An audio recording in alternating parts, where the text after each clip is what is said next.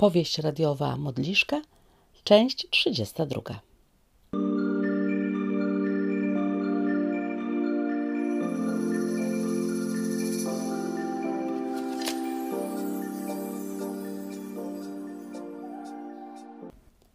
Aneta przyszła do gabinetu Weroniki z lekkim ociąganiem.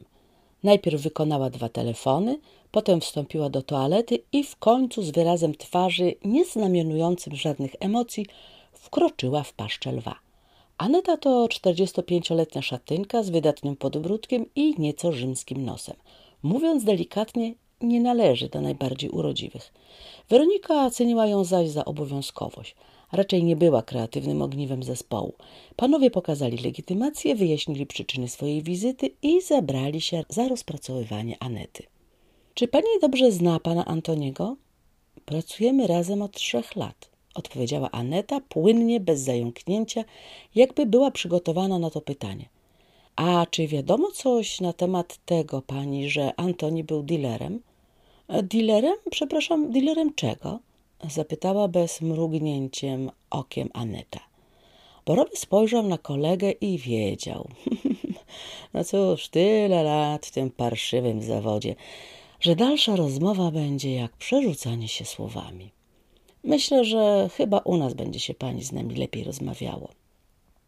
Pojedzie pani z nami, dobrze? Zapraszamy na komisariat, bo i tak będą potrzebne pani oficjalne zeznania. Moje? A czy jestem o coś oskarżona? Wypaliła tym razem już nieco poddenerwowana. Scena jak w kryminale telewizyjnym. Przemknęło Weronice przez myśl. Rozumiem, że możemy zabrać panią Anetę na kilka godzin ze sobą? To pytanie było skierowane do Weroniki. Ta kiwnęła zaś głową w milczącej postawie. Wszyscy troje wyszli, a Weronika miała poczucie, że właśnie świat po raz kolejny wali jej się na głowę, że już niczego, co się dzieje wokół, nie rozumie, nie nadąża. Albo ona już jest za stara, albo ten świat za szybko pędzi. Życie ją przerosło. W zasadzie powinna się nieco mocniej uszczypnąć i zobaczyć, czy jej się to czasem wszystko nie śni. Jej myśli przeszył dźwięk dzwonka. Spojrzała na wyświetlacz komórki. Nie znała tego numeru aż bała się podnieść słuchawkę.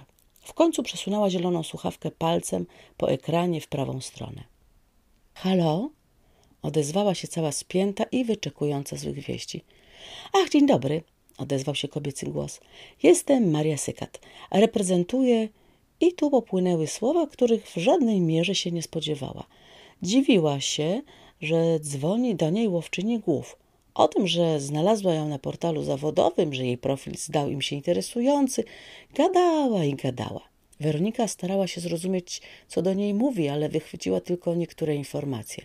Umówiły się więc na kontakt mailowy tuż po rozmowie, a więc będzie miała czas, by ochłonąć i prześledzić dokładnie informacje już w poczcie elektronicznej. Piętnaście minut później do jej skrzynki spłynęła korespondencja od pani Sykat. Streszczała w niej treść rozmowy, no i przesłała oczywiście dane dotyczące jej klienta. A w Weronice obudził się dawny pazur i postanowiła przyjrzeć się tej ofercie, przynajmniej tak wstępnie, choćby z zawodowej ciekawości.